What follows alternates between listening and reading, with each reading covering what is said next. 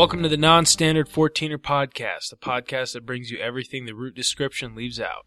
I'm Short Rope Stiffler, And I'm Jacer Jack. and this is the non-standard 14er podcast. Today we're going to have our first episode describing our experience on one of the most iconic mountains in Colorado, Maroon Peak. Maroon Peak. So again, we wanted to start a 14er podcast to kind of talk about our experiences, our unique ways of camping, our unique ways of climbing, our tips, our local haunts, local bars, local ways of doing the 14ers that you don't really get in the route description. We wanted to de- dedicate this first episode to our buddy Patrick, who just finished his uh, 58th 14er on Maroon Peak. It was also one of the highlights of our summer, too. So, figured to be a good one to start with. We're new to the whole podcast thing. We're nothing special. We're a couple guys from Denver that just love climbing 14ers. We got a passion for it. If you're listening, hopefully you do too. Uh, bear with us as we work out some of the kinks of doing a podcast, and hopefully we'll get a little better as we uh, move along and we'll all learn a little bit together. And if you're listening to this, you're an uh, 14er advocate or enthusiast uh, on that 58 step program, as they say. You're driving late at night on 285. You're driving at 3 a.m. on I 70, heading down 25, getting to trailheads early to avoid the uh, summer thunderstorms. And we thought we'd provide you with some entertainment, maybe some discussion, maybe some trivia about the 14ers. And so it was half we wanted to do this podcast to give other people beta, but it was the other half was to entertain ourselves and to kind of relive and kind of enjoy the nostalgia of talking about the experiences and the great experiences we've had climbing these great peaks. And hey, one more thing before we dive into. Um, we're not uh, we're not lawyers, but obviously we got to make everybody aware and remind everybody that when you're in the mountains, you make your own decisions. Everything that we talk about is just our own experience. We're not responsible for any silly mistakes you might make. Uh, hopefully, you learn from our mistakes. Um, but uh, remember, be safe out there, be smart, and uh, enjoy today's episode. So let's dive right in with the obvious question here. How would you rank the difficulty of Maroon Peak, Jacer Jack? I think subjectively it wasn't bad because I think, like we were talking about earlier before we started recording, we had a great day, great weather. We stayed en route the whole time. No wind. No wind. We were climbing with a group that was experienced. It was at the end of the season for us, so we were fit. So the subjective difficulty was relatively low, minus the uh, 2,800 feet of suck.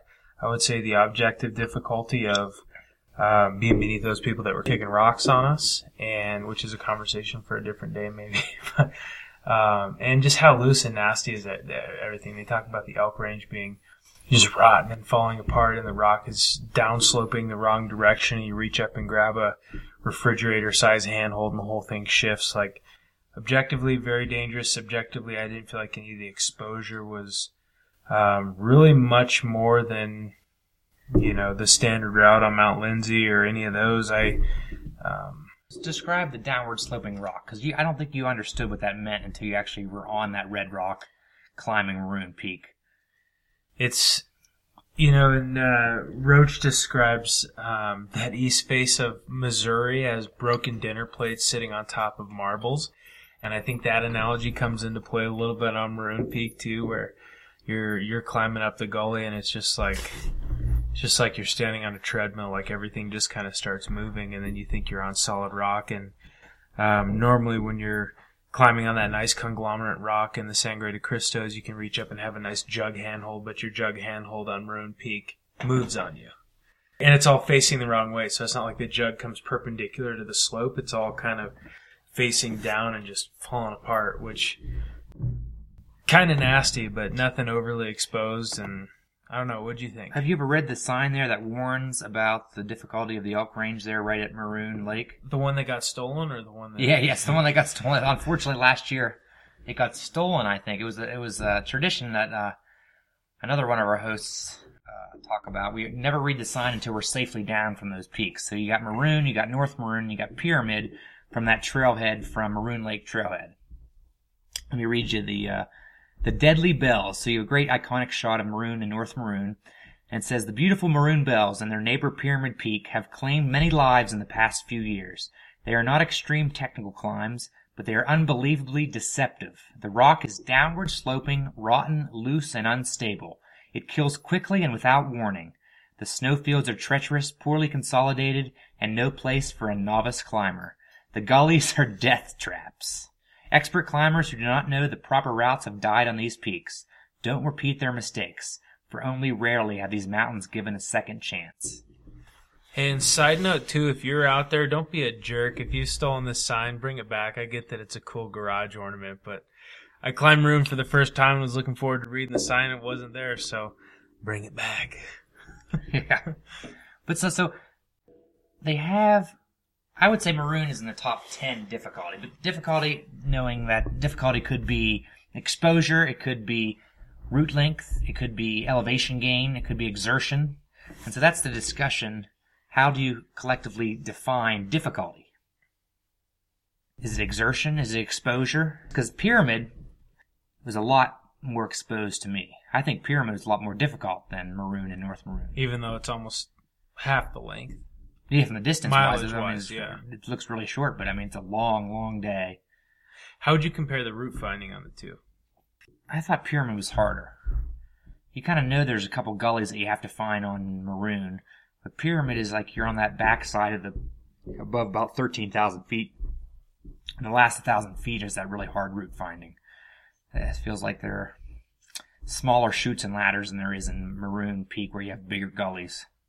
Yeah, Maroon felt just kind of like up, over, up, over, and it was really obvious when you got off off route because you were stuff was loose, stuff was kind of nasty. Even though the whole route was littered with cairns, I feel like you could decipher which ones were correct and which ones weren't. And I felt like, um, from what it sounds like, that's not the case on Pyramid.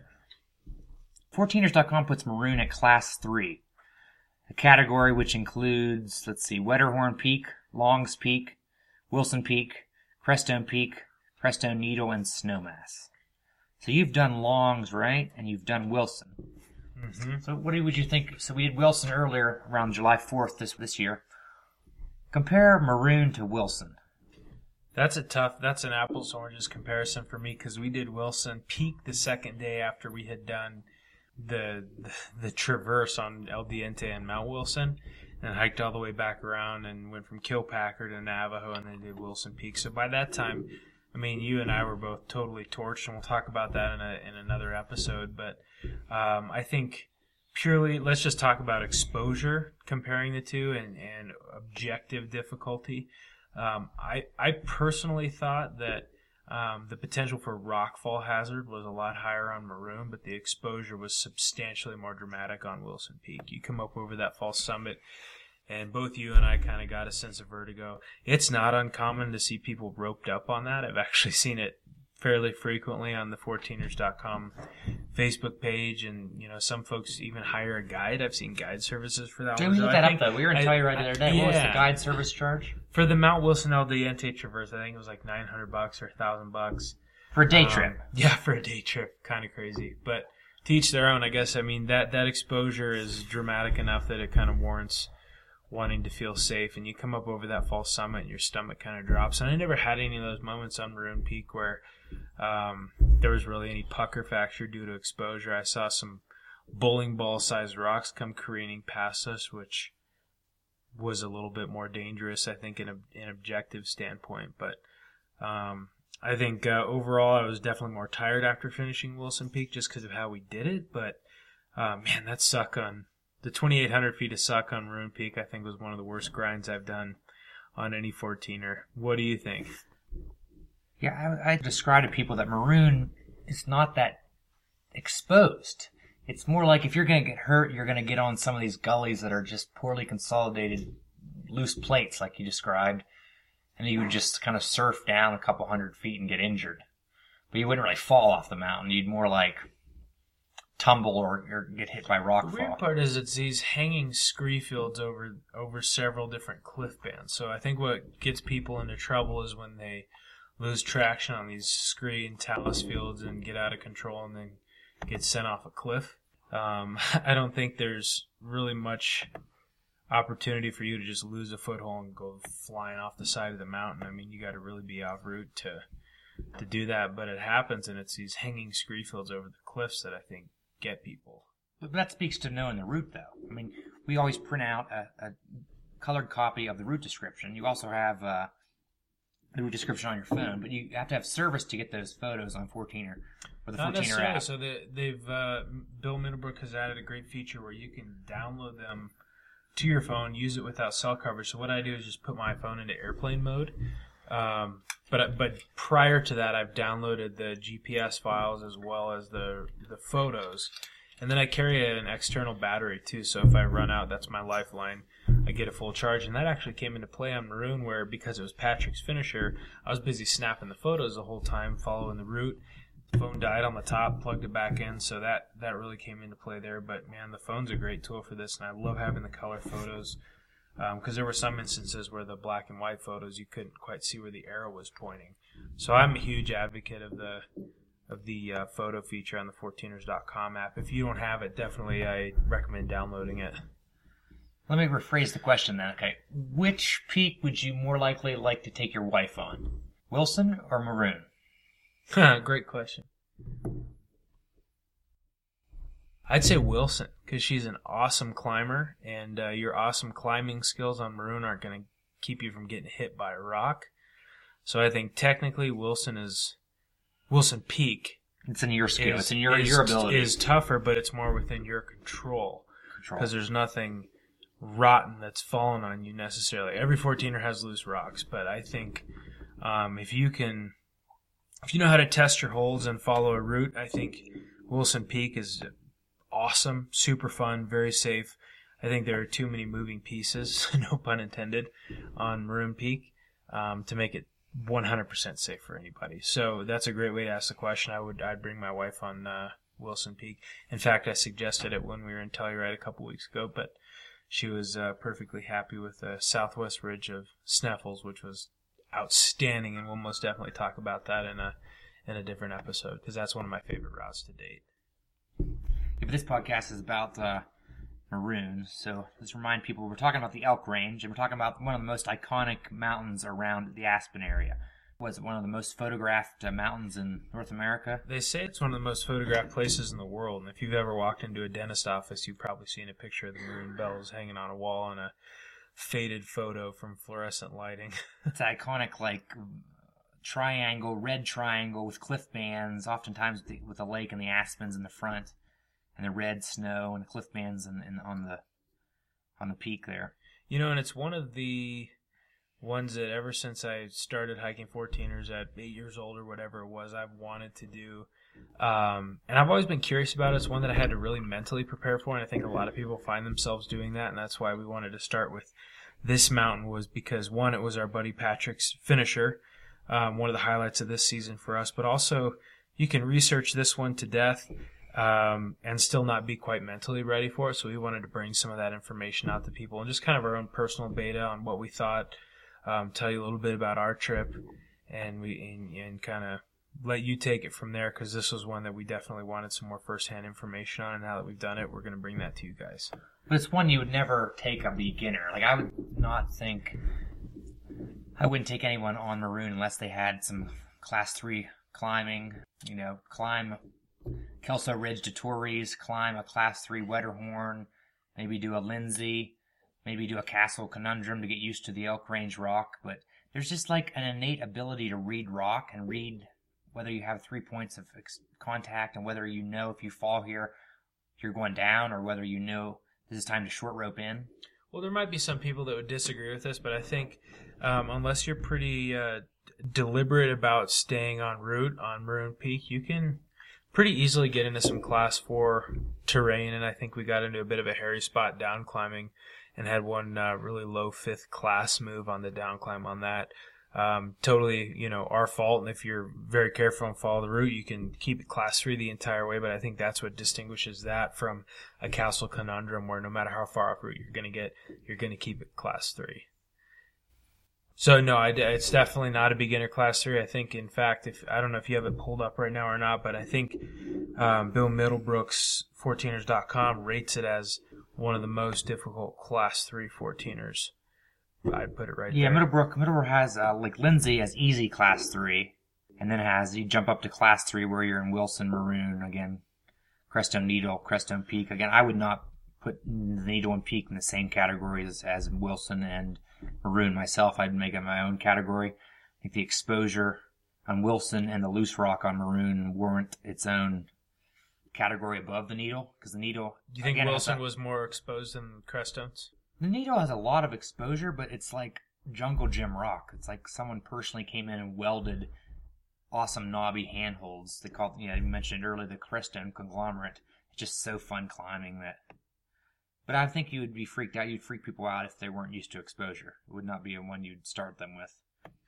Man, I know we're talking about Maroon, but that coming up over the false summit on Wilson Peak, like, totally caught both of us off guard. Where you come up, But it caught everybody off guard. You saw And- every and- group that was and- behind us oh, yeah, pause and wait there for like 10 minutes. Oh yeah, there were people crouched down there because it felt just too freaky to stand up. But you, gotta- could, but if you took two, if you back, if you were taking a photo and backed up three feet behind you, you could fall, you could fall a thousand feet off. yeah, the, oh for sure.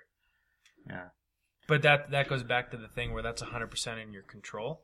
Like I would take that any day over the just loose shale that's falling apart. The whole mountain and on Maroon Peak's crumbling around you, which is so freaky.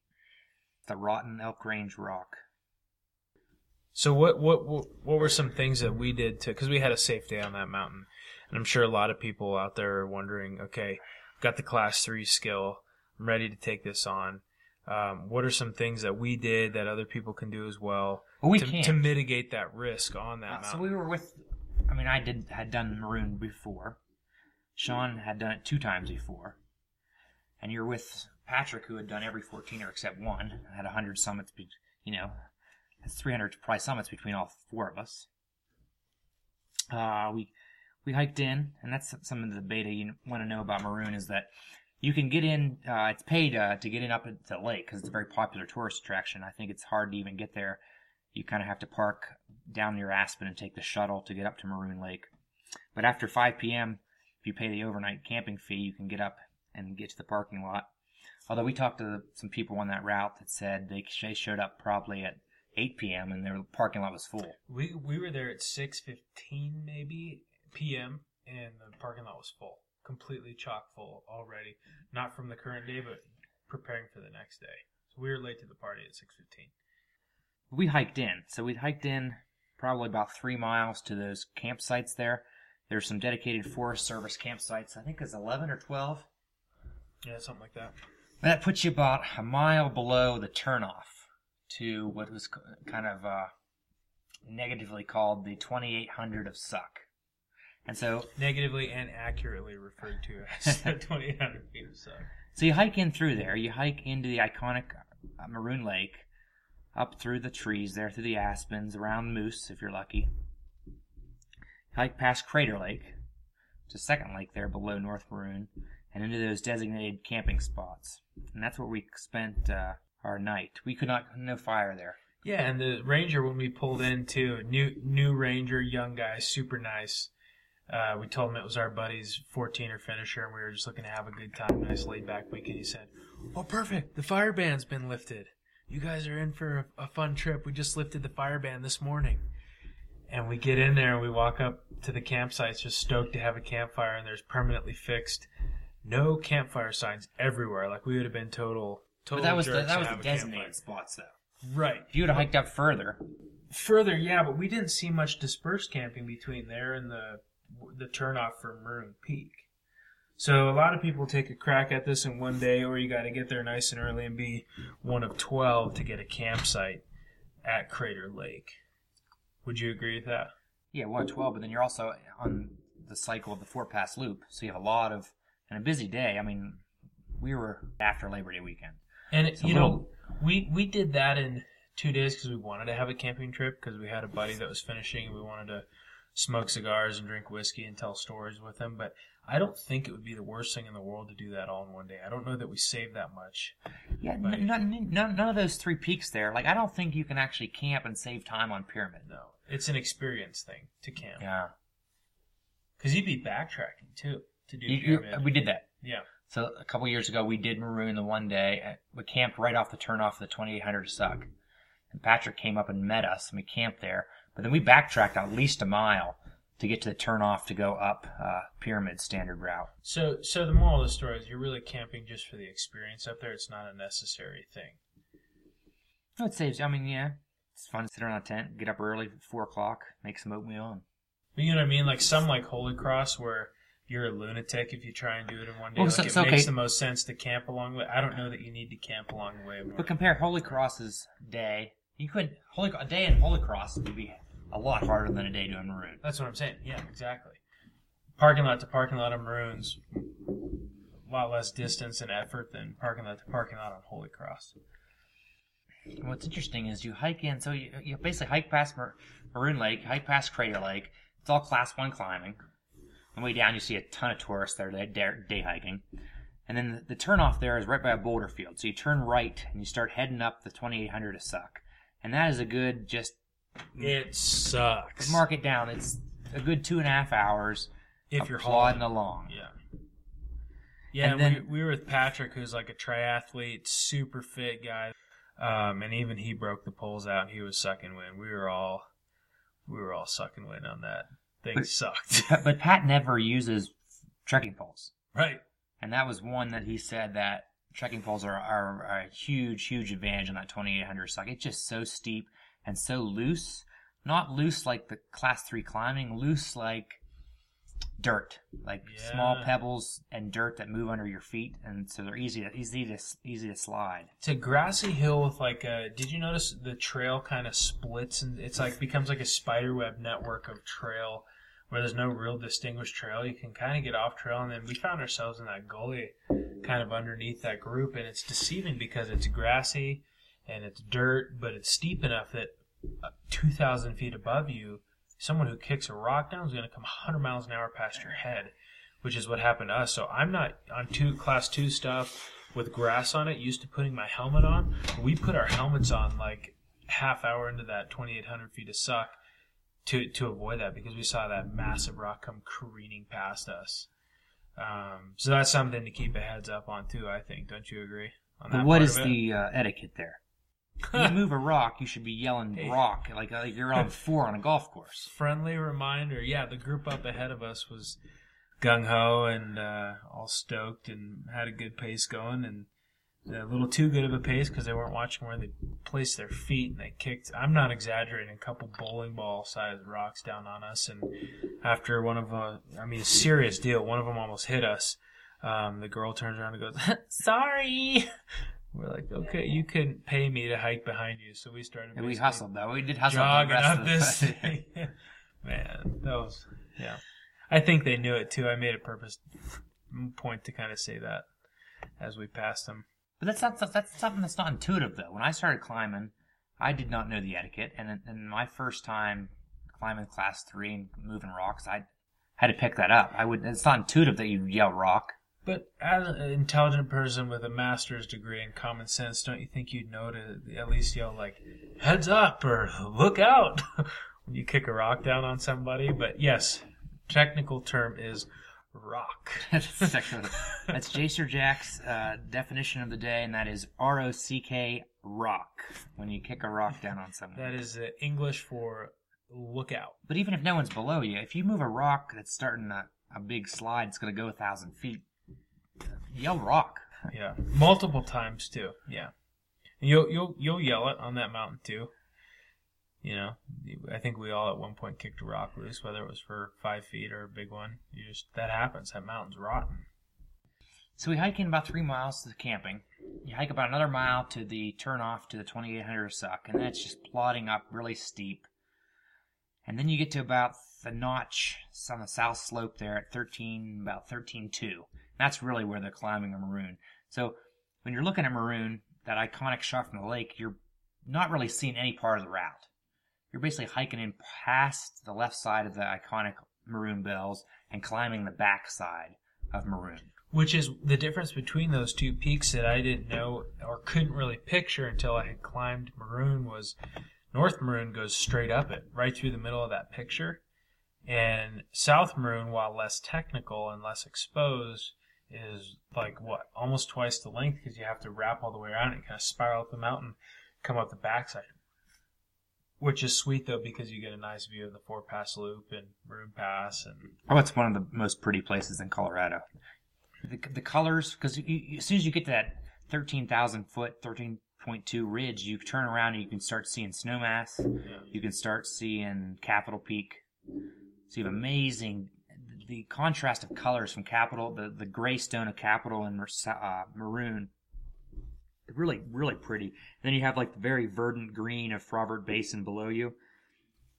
It's hard was, to. Man, I've I've born and raised here. I've seen so many pretty pretty things, but I think that was the one that just really took my breath away. Like I've never seen anything like that. Just all the colors, and not to sound cheesy, but you got the red rock on one side, and you got the aspens changing when we went, and then you've got the just gray of Castle or of Capitol Peak, and and you see that knife edge ridge. that's iconic.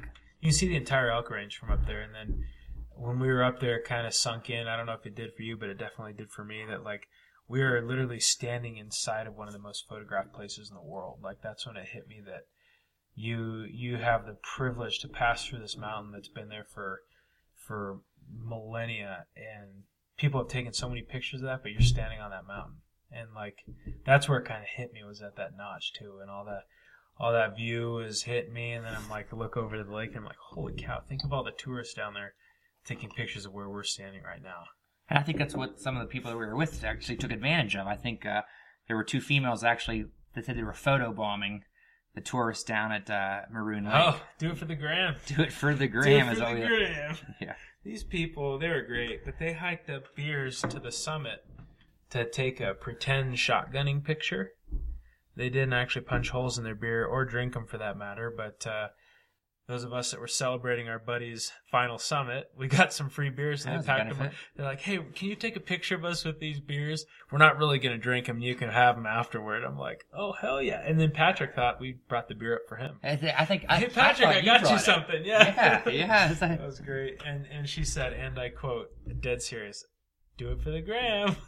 but that speaks to the well, maybe another discussion for another podcast is the the danger factor that people overlook now that it's on Facebook, it's on Instagram, people are doing it. There's this idea that you're not in a dangerous place and you if you have a phone with you and you're Instagramming people that you're not remote. Yeah. And it's causing well, last year caused some serious some problems and some dangerous peaks. For sure. So back to the notch. We're taking these people on our journey up Maroon Peak. At the notch, we we stashed our poles and then uh, what was the climbing like from there? Because it made a pretty dramatic shift right at that notch. Right. So you're at class one for four miles in, and then you're just steep, steep, steep class.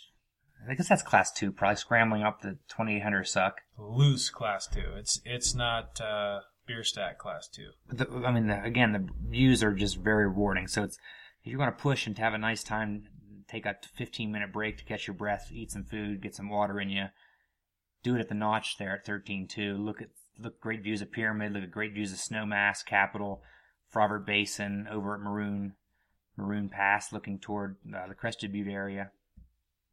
And then it's kind of like strap in, focus mentally.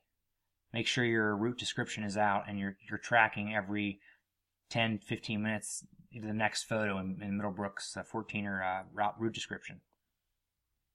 What I enjoyed about it too is that it was a and we're look, guys. We're not here to tell you about the route description. You, there's so many places you can you can go and find that information on your own. We're giving you our own personal beta. But one one thing that I loved was kind of the layout of the route, where you go up a gully, across a rib, up a gully, across a rib, and you kind of just spiral up the back half of this mountain. Um, and Chutes and ladders. Chutes and ladders. Baby. You're on the backside of it, so we actually weren't in the sun very long because we were in the shadow of the peak most of the day. Yeah, that's true. Yeah, and that last part, it, it took us a little while, but that's when the fun kicks in, and you you really just kind of think about the move that's in front of you.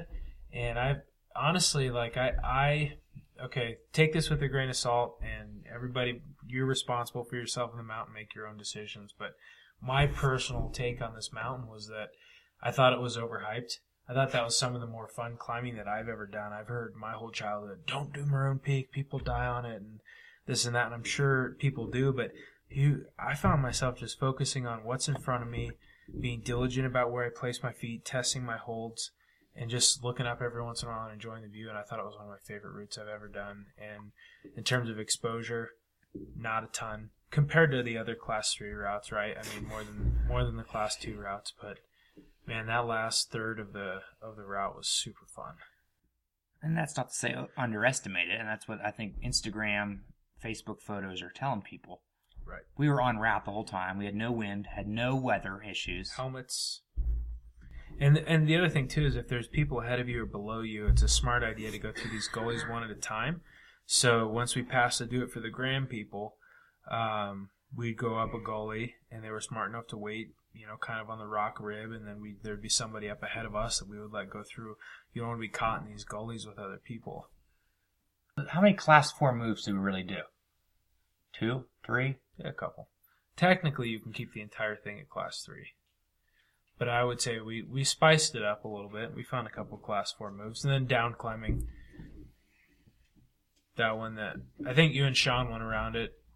Patrick and I decided to go straight over it. And I think it was a you know low fifth class down climb, but there's a lot of that on that mountain, which I think is where people get caught because it's a class three that's not very exposed, and people hear, um, you know, kind of like what I just said, where it's a fun climb, it's overhyped, and they get on it. You, you know, as overhyped as it may be, you can get in a lot of trouble very fast. On that So if you're telling people that are just starting 14 or climbing, what, how many 14ers to get under their belt before you say do maroon? I would say get at least two or three class three 14ers. Make sure you're comfortable with your moves. Um, do some climbing, you know, in the gym to get yourself a little more used to using your hands as opposed to your feet. Um, and then do do castle and or conundrum. Get used to the the elk range rock. And then you know, apart from that, just prepare yourself mentally, study the route, and go. You know, ideally go with somebody who's done it before, somebody who's more experienced than you. Um, you don't need to wait until it's your 58th 14er. Um, certainly a pretty one to finish on, but I'd say if you've done a few class three 14ers, I mean, just be really careful, and I think you got it. That's the benefit of being uh, finishing on maroon. You're finishing on an iconic mountain, but then we're also very, very close to Aspen. So we took advantage of that. We, uh, I would say, what tide went on at the Aspen Brewing. We Sat outside and uh, kudos to Aspen, Aspen Brewing. They did not have a burger on their menu, but they uh, because it was Pastor's. We wanted finisher, burgers, damn it! They cooked us all burgers and they fried up uh, eggs on every burger for us. They were so awesome. We had uh, gotten back and we were going to go straight to the brewery, but then um, kudos to Chris for hooking it up at the at the uh, where where did we stay? Was the uh, Jet uh, Regis. Regis. Thank you. Uh, yeah, the secretary. Regis. Yeah, the secretary Taylor chiming in. Um, yeah, so we want to go check out the hotel room, and we're like sitting around, and um, didn't end up getting to dinner till like nine o'clock. And Aspen Brewing was about to close, and we had told them we had just, you know, Patrick had finished his last 14 and we climbed Maroon, and um, they had had a burger special the next day, lined up for the next day, and they had gotten all their beef in for the day. It's not standard on their menu. We told them, uh, we're really craving burgers. Where's the best place to go for a burger? She recommended two or three places, and then she's like, let me check with my chef and see if I can whip some burgers up for you. So 20 minutes later, these fat, like two third pound burgers came out. She put fried eggs on them, and I think that was the only thing we ate all day, and it was good. It was It was good. And the hot tub was open all night long, and we uh, played Marco Polo in probably one of the more expensive hotels uh, in Colorado. it was awesome. So highly recommended if you do Maroon Peak to uh, find some buddies to play Marco Polo with, whether it's at the Regis or or elsewhere. Yeah, and that was one of the reasons why we started started the 14er podcast, the non-standard podcast, because we want to talk about some other things besides route description. We want to talk about camping. We want to talk about how we did the routes. We want to talk about the local bars, local drinks, local haunts, if you will. Uh, fun ways to drive to the 14ers that are just maybe just not as standard as you'd get from a standard guidebook. And look, guys, we're not we're not experts. We're just a couple of guys from Denver that are uh, in love with climbing 14ers and um, started this as a way to kill time. So if you've listened this far, we really appreciate you. And uh, we're going to continue to hone this and get a little bit better. But the, the idea is to every episode bring you a different mountain, tell you a little bit about our experience. Hopefully, our podcast skills get a little bit better with every episode, and uh, tell you some fun stories where we ate, like Chris said, um, all the little hidden gems along the way. But there's so many good resources online, uh, 14ers.com, and you know, and also Bill uh, or uh, Gerry Roach's book, um, 14ers. So you know where to find the routes. We're trying to bring you everything else and uh, have a little fun while we're at it. So Awesome, awesome summary there, Jacer Jack. So we talked about our first podcast here, Maroon Peak, uh, in the Snowmass Wilderness in the Elk Range near Aspen. I'm going to close here asking Jacer to tell me three words. If I give you three words to describe the route and the experience on Maroon Peak, what three words would you use? loose, long, gorgeous. Loose, long, and gorgeous. I'll flip that one back on you, Steph. What do you got? ah, Just how I like my women, loose, long, and gorgeous. Ah, we can edit that out. or, uh, let's see. Ah, well, it's down. Is downward sloping one word? It's if it's hyphenated. Hyphenate. yes. Okay, hyphenate downward sloping. Uh, if you hyphenate, If you're going up, it's upward sloping. hyphenate route need for route route description. This is not Gray's Peak. This is not. I'm going to just follow the trail all the way to the summit. This is a serious, serious climb, like the the sign that was stolen suggests to climbers. And it just one. It's hard to say it's not the be- most beautiful place in Colorado. On that ridge there, looking over Fravert Basin, we got a buddy that says. Uh, what was the po- what's the poem he always uses? Uh, when in Kyoto, when I hear the sound of the cockatoo, I long for Kyoto. And he often quotes that poem when we're in Maroon because it's just so iconic and so beautiful that it's like pictures de- definitely do not do that that peak in that area of, the, of Colorado justice. No, and it's almost like a tearjerker when you're on the top. You know, not to get soft on everybody, but it's there's a sentimental feeling. I think if you've climbed Maroon, you know what I'm talking about. Where you stand up there and you're like, "This is the most iconic place in our state, if not one of the most in the whole country." And I'm standing on top of it right now. And Well, that's Um, what's know, awesome they- about yeah, every dentist they- office you go to, and you can say like, "Hey, I Right. point to the calendar there on the wall." You know, and they, they say that uh, I'm a and I'm a firm believer in this. You never conquer mountains; mountains simply let you pass through. And I think that holds true with Maroon Peak, especially because nobody's ever conquered Maroon. Maroon's killed people, and that day, all four of us were lucky enough and blessed enough to pass through. And uh, man, what a journey! It was spectacular. Well, that might be fitting to end the podcast with a quote from Edmund Hillary, then, right? He says, uh, "It's not the mountains you conquer, but ourselves." Amen to that. And so we'll say uh, that's our first uh, attempt at our uh, first 14er podcast, uh, Maroon Peak. We'll have a shout out to Patrick for his finisher, and hope to see you in the future. Thanks, everybody.